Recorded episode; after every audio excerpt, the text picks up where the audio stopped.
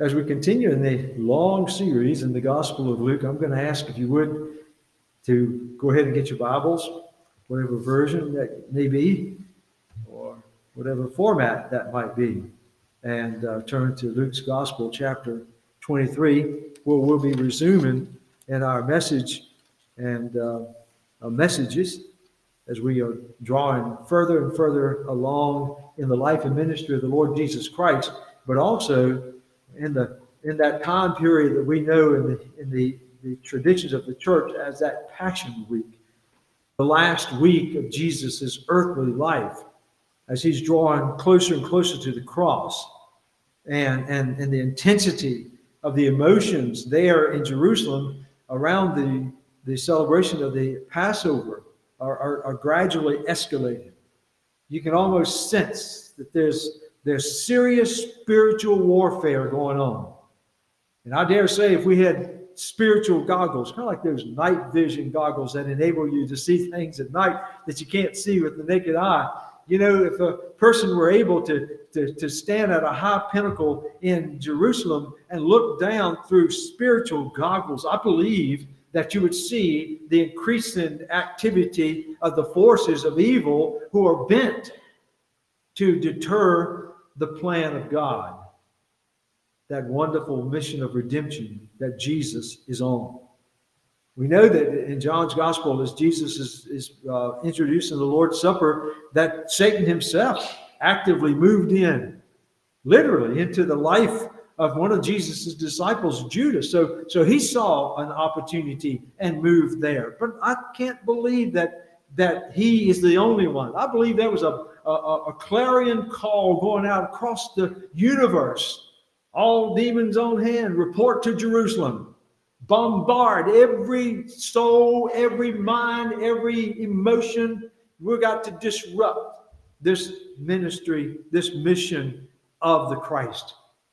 And I believe what we see transpiring in the hearts of these religious leaders, if you can call that apostate group of Jewish leaders leaders, I think some of the mindset that they had, the, the hatred and animosity that they, they had towards Christ, I think it was demonically engineered. You know, Jesus in John's Gospel, chapter 8, he didn't he didn't pull any punches when it came to the Jewish leaders. You know, they asked, they, they accused him of having a demon. He turned the, he turned the coin on them and says, Hey, listen, you can't even know the truth because your father, the devil, he's the father of lies. So you see, Jesus recognized the activity of demonic activities and Satan in the lives of his adversaries at that point. So I'm just saying, I like to paint visual images of what's going on Demons are moving freely and furiously to, to maneuver and to manipulate the people, all to disrupt God's plan of redemption. Listen, Satan's had a vital interest in that from the fall of mankind in the garden. And he's not going to rest, ladies and gentlemen, until that great angel of God grabs him by his pointed tail and casts him down into the fires of hell once and for all, as we see in Revelation. But I'm not going to get off into prophecy. I just want to focus our attention now this morning on chapter 23. We'll begin looking at verses uh, 13 and on. But before we do, you know, I was thinking about what we'll see transpiring in these passages in verses uh, 13 through 25 this morning.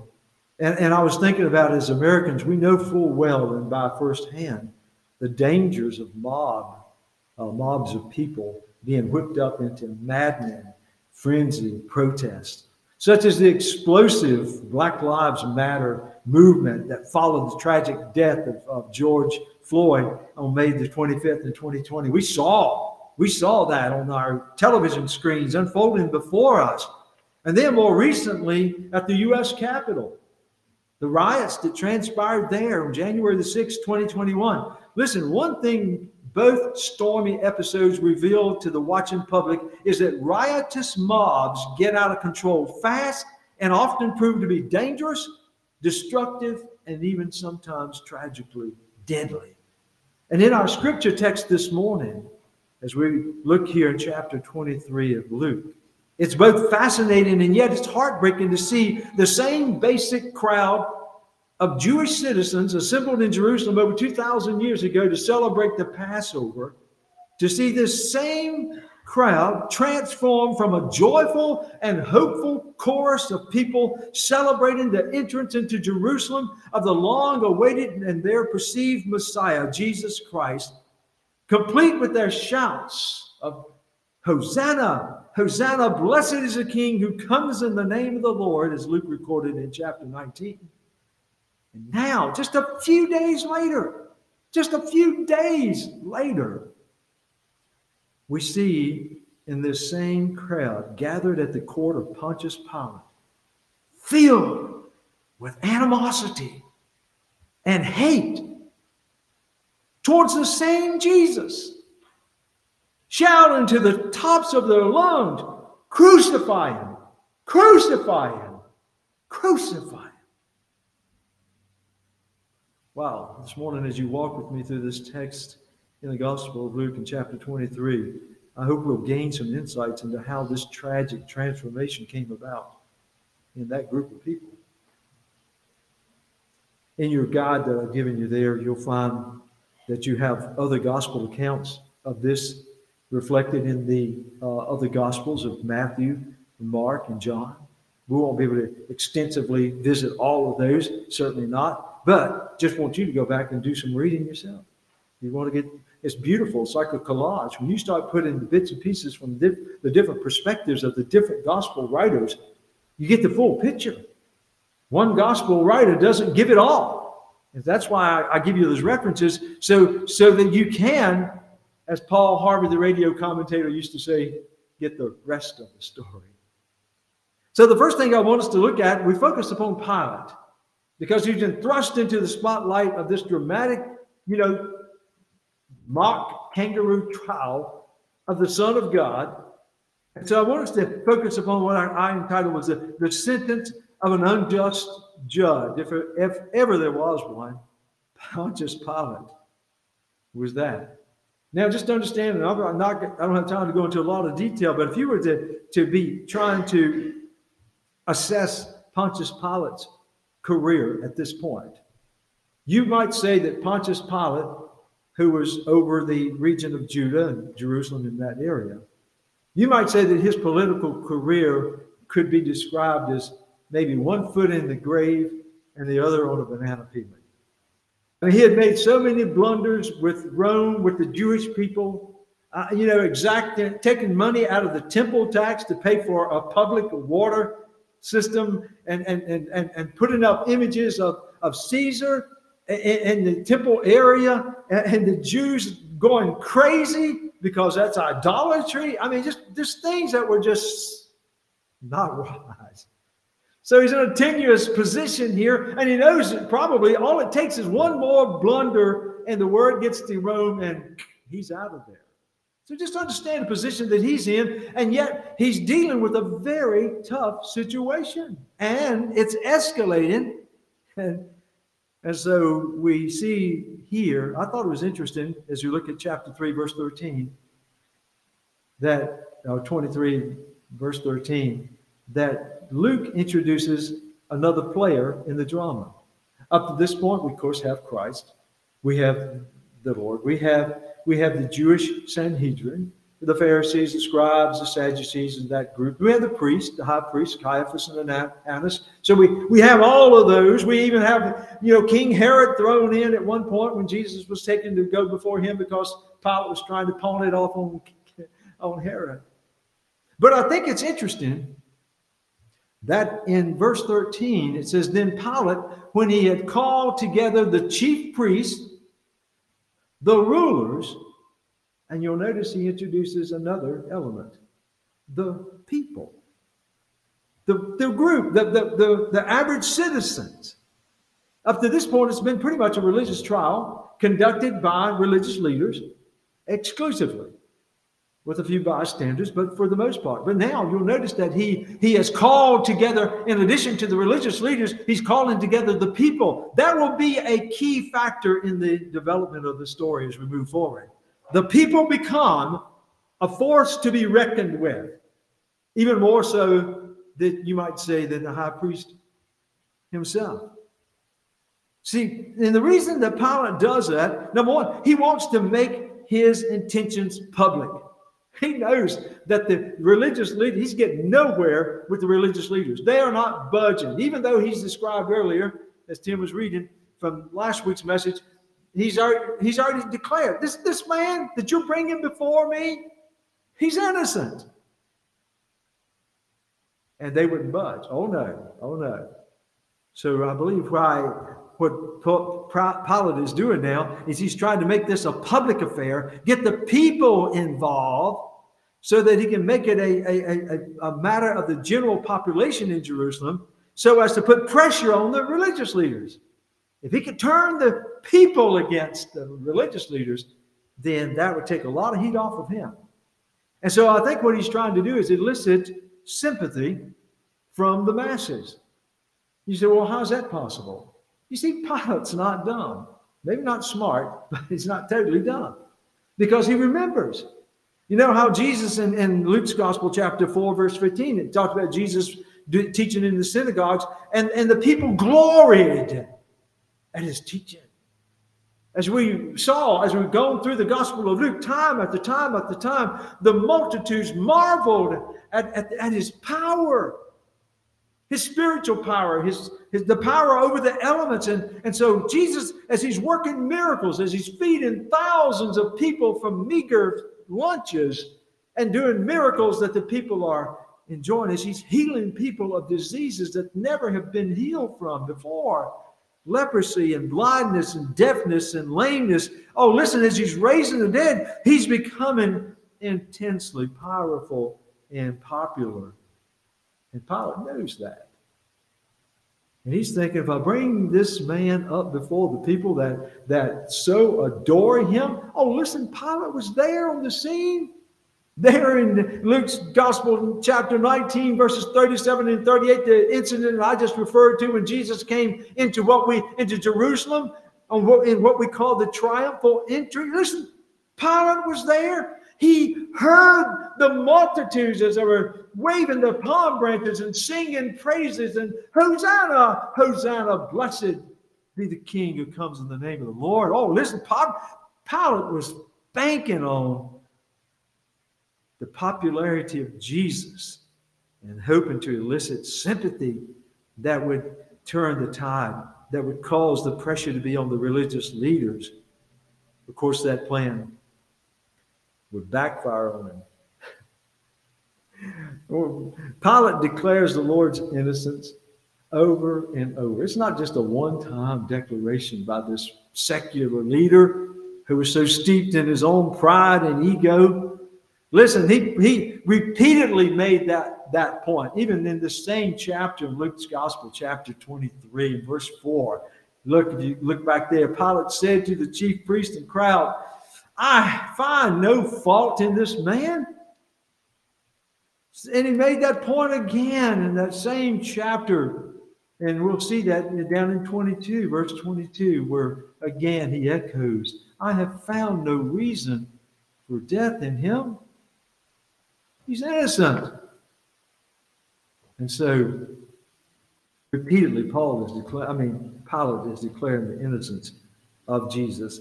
But then also, Luke is emphasizing not only is Pilate repeatedly saying Jesus is innocent, but he's even stressing the thoroughness with which Pilate is making this kind of a, a declaration, this kind of a verdict, sentence. He's stressing the thoroughness. If you look at verse 23, I mean, verse uh, 14 there, Luke 23, verse 14. And, and he said to them, You have brought this man to me as one who misleads the people, and indeed, having examined him in your presence, I find no fault in this man concerning those things of which you have accused him. When Pilate says, I have examined him, Luke uses that Greek word that is actually a technical legal term that implies careful legal scrutiny. He's making his decision not based on hearsay. It's not just some flippant impression that he has. I don't even think it was his wife coming to him and saying, Hey, have nothing to do with this man. I had a bad dream. No, I, I think it was, I believe Pilate had looked at the facts. He knew the motive of the religious leaders was all envy over Jesus. They repeat that. And so there was, so he's looking at this as a technically legal decision, and he says, I have examined him. And as if that were not good enough, in verse 15, he says, No, neither did Herod, for I sent you back to him. And indeed, nothing worthy of death has been done by him. So you see, Pilate's making a case for himself. He's saying, listen, I, have repeatedly looked at this man. There's no, no evidence of, of, of guilt on, that I can see. He's innocent.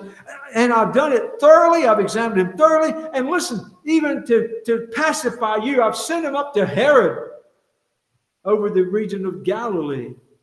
And of course, Jesus wouldn't even speak to Herod though Herod thoroughly wanted to see Jesus do some miracles and that type of thing. And then after Herod and his soldiers mistreated Jesus, had their fun with him, they sent him back to Pilate.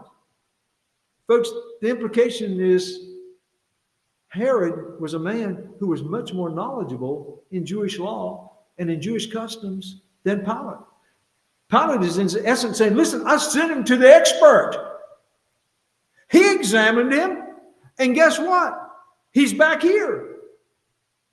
If Herod had found one shred of true evidence to convict Jesus on the things that you're accusing him, he would have never come back to Jerusalem. Not, not Herod Antipas being the kind of man he was. He would have dealt with him there. And that would have been the end of the deal. So I've even sent him to Herod, and Herod didn't even condemn him. So you see, Pilate is desperately trying to prove his case, to make his case for the innocence of Christ. And you would think, with all of that, and not only that, but he desperately, he, you talking about desperation.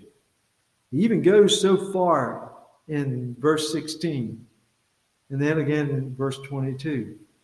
He says, Look, I, I tell you what, even though he's innocent, I will therefore chastise him even though I've declared him three times innocent, if it'll make you happy, we'll beat him and then we'll let him go.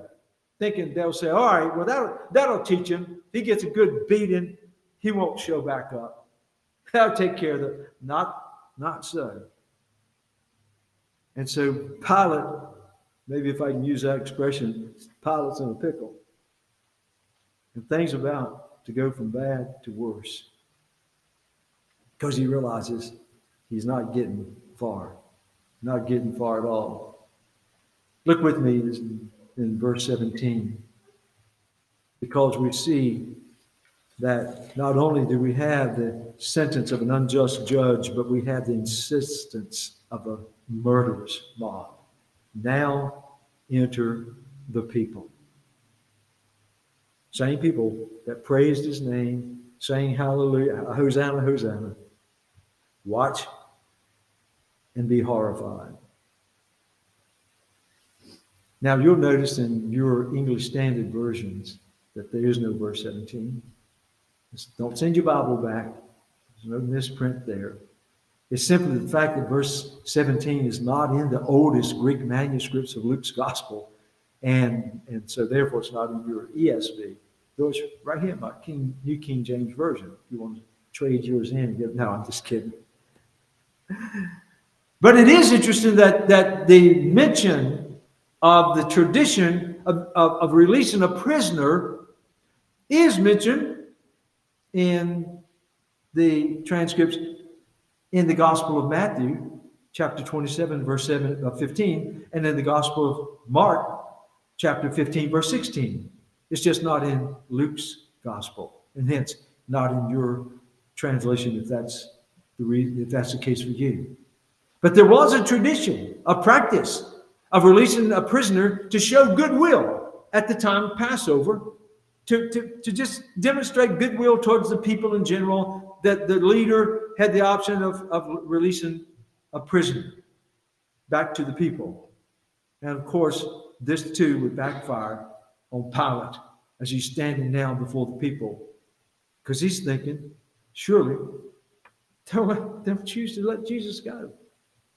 This, their, the, his popularity and their, their, their compassion, they will surely want to let him go. And so now we find this murderous mob beginning to yield to the evil influences of their leaders. And this is how easily people are swayed in times like this. So when Pilate is offering to declare Jesus innocent and to release him, listen to the people now. And they all cried out at once, saying, Away with this man, and release to us Barabbas. Out of the blue. Who's Barabbas? Was it an innocent Jewish um, philanthropist or, or, or kind hearted person that, that had a run in with Rome and, and, and, and, innocent and sitting in, in prison somewhere? No, no. You, you, as you move in the text, you'll find that Barabbas was a, a very evil person, very undeserving of, of being released. And so let's Let's look there in verse 17. For it was necessary for him to release one to them at the feast. And they all cried out at once, saying, Away with this man, and release to us Barabbas, who had been thrown into prison for certain insurrection made in the city and for murder. Now you're thinking, wait a minute. And Pilate's probably just caught totally off guard when suddenly the people are saying, at the offer of releasing one of the prisoners, i.e., Jesus, who he's been declared three times now by Pilate and even by Herod to be innocent, he's the obvious choice. He's the very one that certainly would de- deserve to be released on this day. And the people are saying, no, uh, get rid of him, but instead give us Barabbas the insurrectionist, the murderer, the one who has already been condemned to be crucified. There's a cross waiting on Barabbas. Could it be the cross that Christ died on? Would have been the very one that they would have hung Barabbas on. And yet the people are crying out in protests away with Jesus. Give us Barabbas. There's something that we have to understand the dynamic that goes on between the Jewish leaders and the Jewish people. The average Jew was thoroughly intimidated by their religious leaders. The average Jew was thoroughly intimidated by their religious leaders. We see that in John's Gospel, chapter 9. You don't have to go back and turn back there. You'll, you'll remember the story.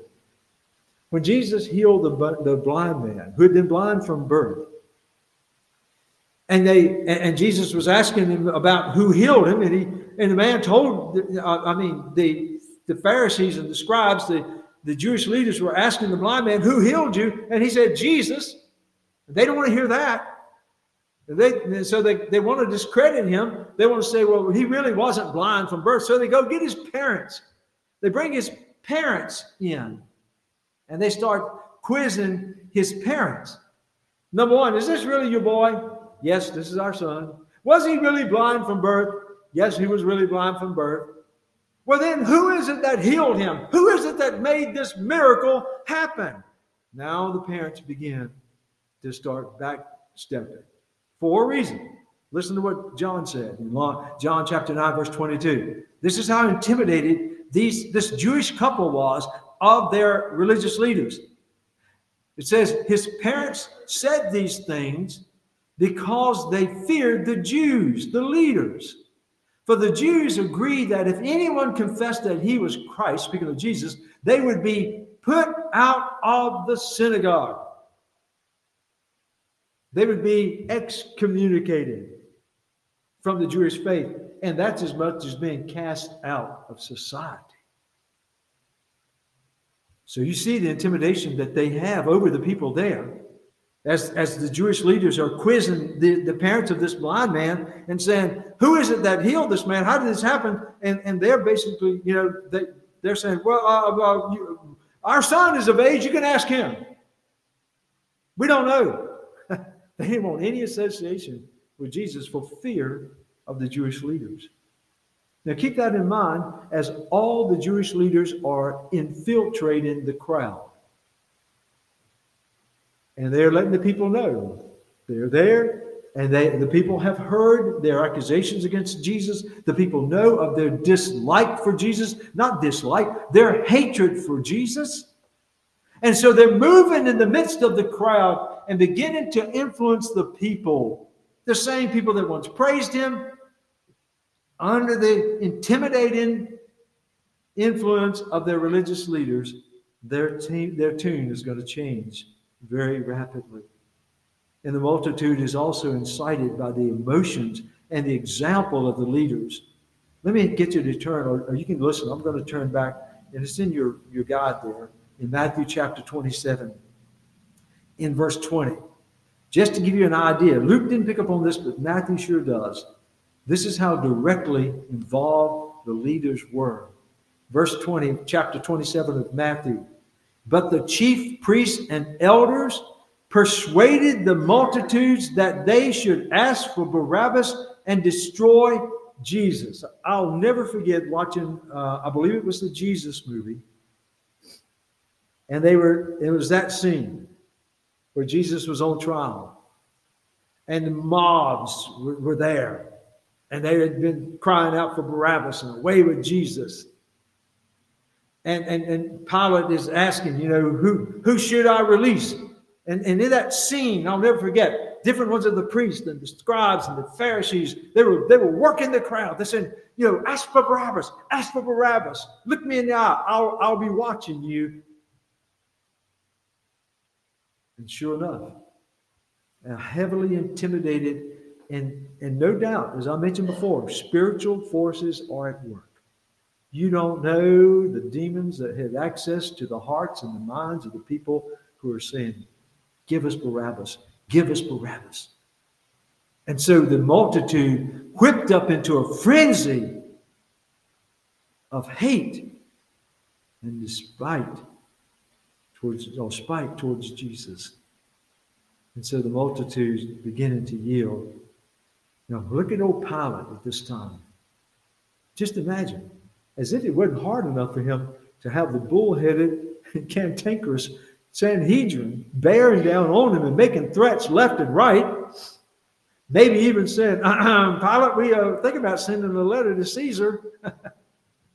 we got a delegation ready to head towards Rome, old boy.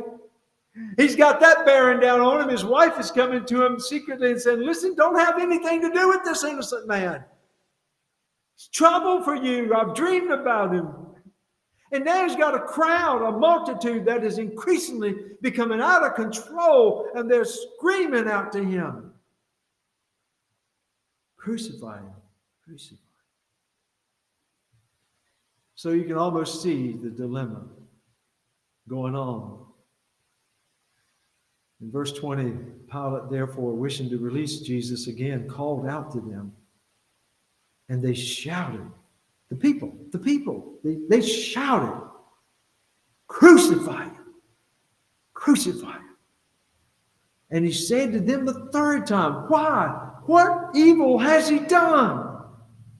I found no reason for death in him. Uh, and again, makes the offer. Uh, if it'll help you, I'll, I'll be happy to whip him and let him go. But they were insistent, verse 23. They were insistent, demanding with a loud voice that he be crucified. And the voices of these men and of the chief priests. So you get the mix. And the priests were guilty. They were right there in the, in the thick of things, misleading the people, back in verse 14, when Pilate was telling the, the, the religious leaders, the, the, chief priests and scribes and rulers, you know, he was saying, you know, that, that this Jesus was was mis- they were accusing Jesus of misleading the people. I thought it was interesting in the New International Version, they were accusing Jesus, literally, it says, of inciting the people to rebellion. That's what they were accusing Jesus of. He was inciting the people to rebellion. I had to stop and scratch my head when I read that translation and those words. I said, wait a minute. What's wrong with this picture?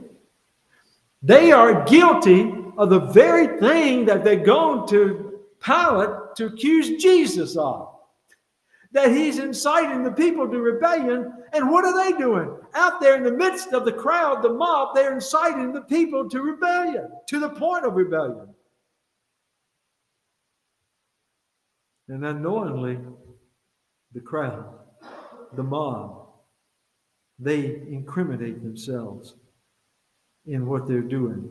Let me take, take you back to Matthew, Matthew's gospel, because again, Matthew gives us glimpses into this in chapter 27, as, as he's describing there in verse 24, Matthew 27, verse 24. It's, it's the people in their, in their heated emotions, in, in the frenzy of, of, of all the furor that's going on around. In verse 24 of chapter 27 in Matthew's gospel, says, When Pilate saw that he could not prevail at all, but rather that a tumult was rising, no kidding. He took water and washed his hands before the multitude, saying, I am innocent of the blood of this just person. As if that was going to solve things. You see to it. He's turning the matter over to the people as if I don't have any control anymore. But listen, you talk about chilling.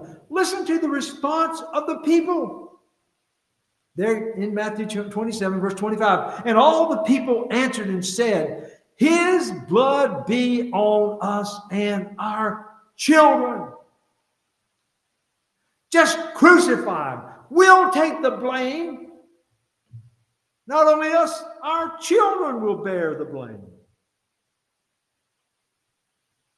You know, when Peter was preaching that powerful message in Pentecost under the powerful inspiration of the Holy Spirit, and he's standing there. This is all after the resurrection of Christ, the ascension of Christ. And this is when the Holy Spirit has been poured out on that early church. And he's standing out there in the temple complex, looking into the eyes of the same murderous crowd Jewish leaders and people together. And there in that message, under the inspiration of the Holy Spirit, in Acts chapter 2, verse 23, Peter, Simon Peter, the very one that denied Jesus three times, he said, Him, speaking of Jesus, being delivered by the determined counsel and foreknowledge of God, you, Peter pulls no punches. He's looking dead into the face and the eyes of the very ones that were screaming, Crucify him. His blood be on us. His blood be on our children. Guess what? Peter is delivering. And he's looking them straight in the eyes under the power of the Spirit of God and says, You have taken by lawless hands, have crucified and put to death. Peter's reminding the crowd at that point Oh, listen, you can blame Pilate all you want to. You can blame the Roman soldiers all you want to. But the blood of Jesus is on your hands. It was your mouths that were crying out to that pagan governor, crucify him, crucify him. And I'm sure that message came home. And finally, I want you to see pitifully the acquiescence of a poor leader in my lifetime, I've seen some wonderful, godly, strong, qualified leaders, and I thank God for them. Come fewer and farther between nowadays. In fact, you have to look pretty hard to find a real, true, principled, strong leader. But they're still out there. Not Pilate, though, because he's caving. Pilate commits several glaring acts of injustice just to show his weakness. Going back to Luke chapter 23, let me direct your attention to verse 24. So Pilate gave sentence that it should be as they requested, and he released them to them, the one they requested, Barabbas, the insurrectionist, the murderer, who for insurrection and murder had been thrown into prison, but he delivered Jesus not to the ruling of justice, not to the will of God, but they he released it, Jesus to the will of the people, as if to say, here he is. He and yet even before, even before he sent him to be crucified, Pilate does the unthinkable, allows the unthinkable to take place. You'd think it'd be bad enough to sentence somebody to the most brutal and, and, and agonizing form of, of execution, crucifixion.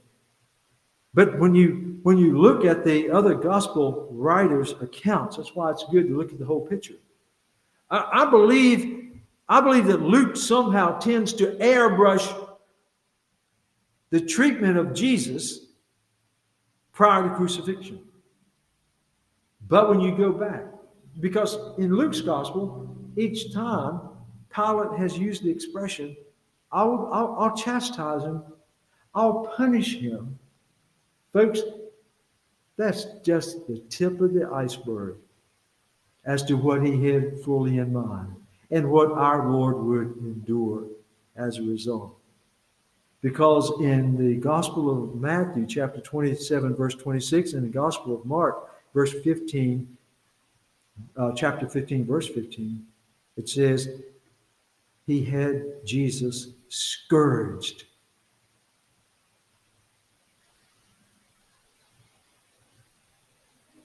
Pilate, Luke says, chastise, punish. Mark and Matthew, John says, hope time out. That's like comparing the teacher taking a ruler and whacking you on the hand for doing something, or you being sent to the principal's office and you see hanging on the wall a big, thick piece of oak wood that is called the attitude adjuster. Not that I had experience with it, but I heard it's extremely painful. Now, know what our Lord would be experiencing when the other Gospels are describing in detail a scourging. Folks, listen. Historical experts describe scourging as one of the most brutal and barbaric forms of beating a prisoner.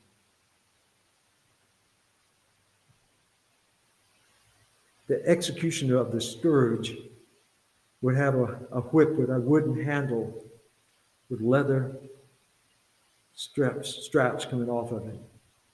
Sometimes it would be as many as nine, and that's why it was called the cat of nine tails. A wooden grip that he could hold tightly in his hand. At the end of each one of those leather straps with pieces and fragments of bone and metal.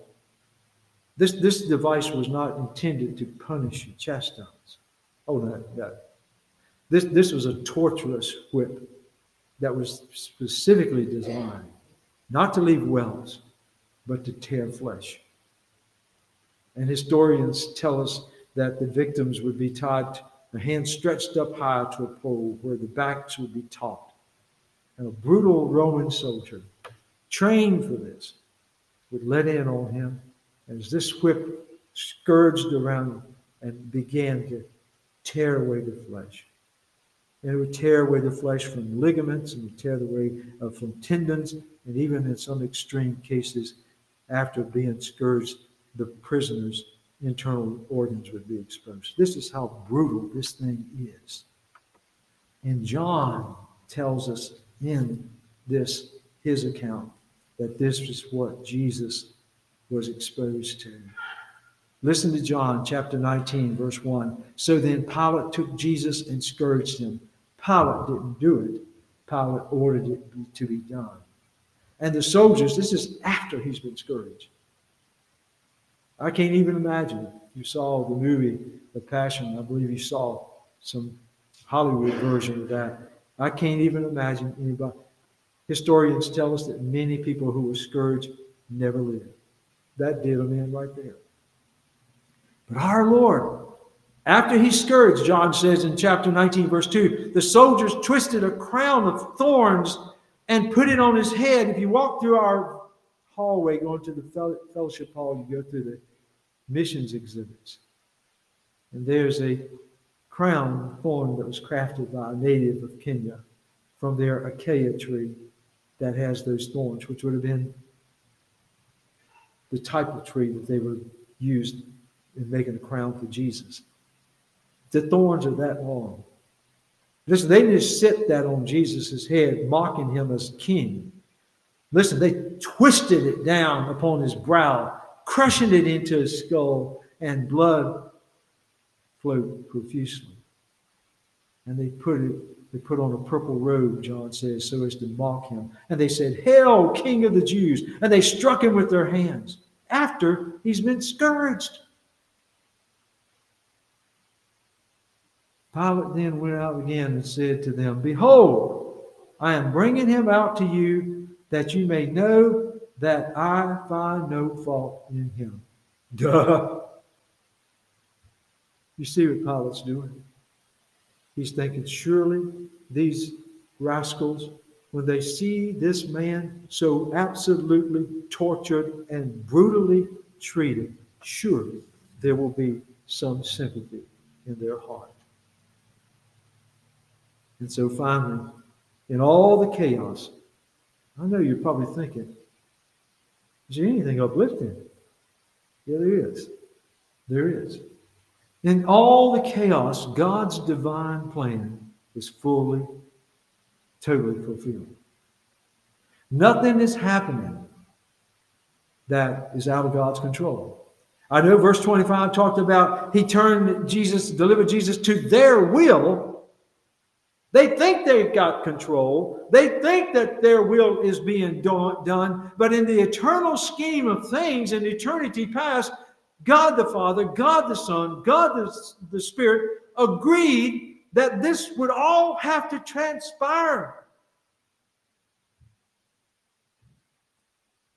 And, and Jesus had even told his own disciples in Luke's Gospel, chapter 18. You may recall when that message was preached in chapter 18, Luke 18, verse 31. It says, And he took the twelve aside and said to them, This is before his arrest. Behold, we are going up to Jerusalem, and all things that are written by the prophets concerning the Son of Man will be accomplished. For he will be delivered to the Gentiles and will be mocked and insulted and spit on. Check, check, check.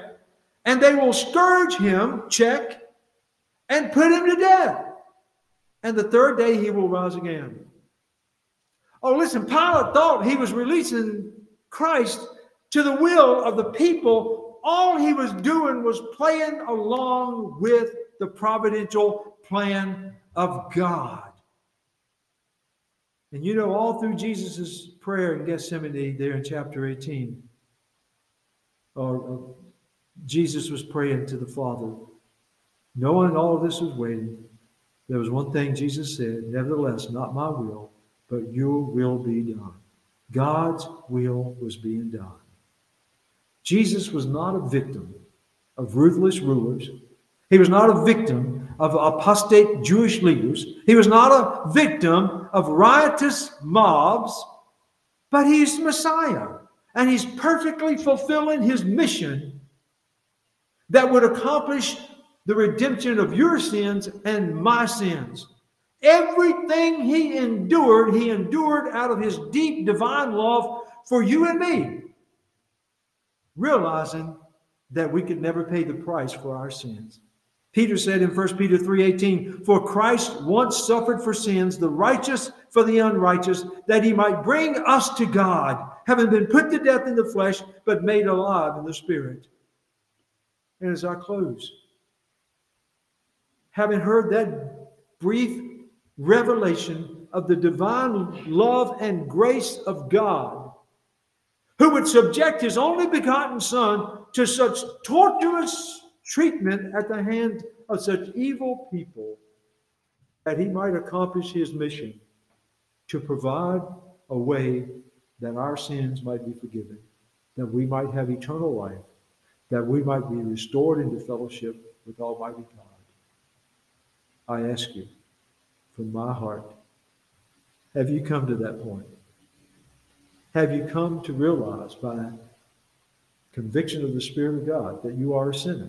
The scripture says in Romans 3.23, all sinned and come short of the glory of God. Have you come to that point in your life?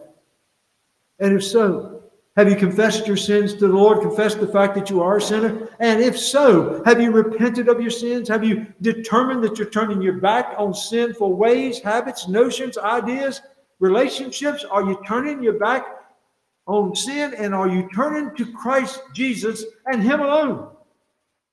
No one else. No one else in all of eternity died for your sins but Jesus Christ, the Son of God. And have you put your full trust in Him as your Savior and as your Lord? And if you have, have you committed to follow Him faithfully and obediently, practicing the principles of His divine word in your life as a disciple? If you haven't, dear friend, I hope this rendition from Luke's Gospel of what Jesus Christ, the Son of God, endured willingly, willingly. At no point do you find Jesus protesting and trying to excuse himself and get out of it. Oh no, he willingly endured everything that was described here that you and I might have salvation. I pray that God will move in your heart to bring you to that decision that you too might share in the wonderful, confident assurance and security of knowing that your sins are forgiven, that you're saved by the blood of Christ. You've been adopted into the family of God. And no matter what happens in this world, we have a home, an eternal home that He has prepared for us, waiting for us where we'll spend eternity with Him in the presence of God. Let's pray. Lord, thank you Thank you that you have spoken so clearly through your word, not just through Luke's gospel, but Matthew, Mark, John. Lord, I pray that the truths of this lesson will speak loudly into the hearts of every one of us. I pray that Christians will be encouraged in their faith and endeared in their love to you. I pray that anyone who has yet to take that step of faith Lord, by the drawing of your Holy Spirit, will be drawn to put their faith and trust in Jesus Christ today before it's eternally too late. And so, Lord, we just lift this up to you. Have your will, have your way in all things. We love you, Lord. We thank you for loving us. We ask this in Jesus' name. Amen.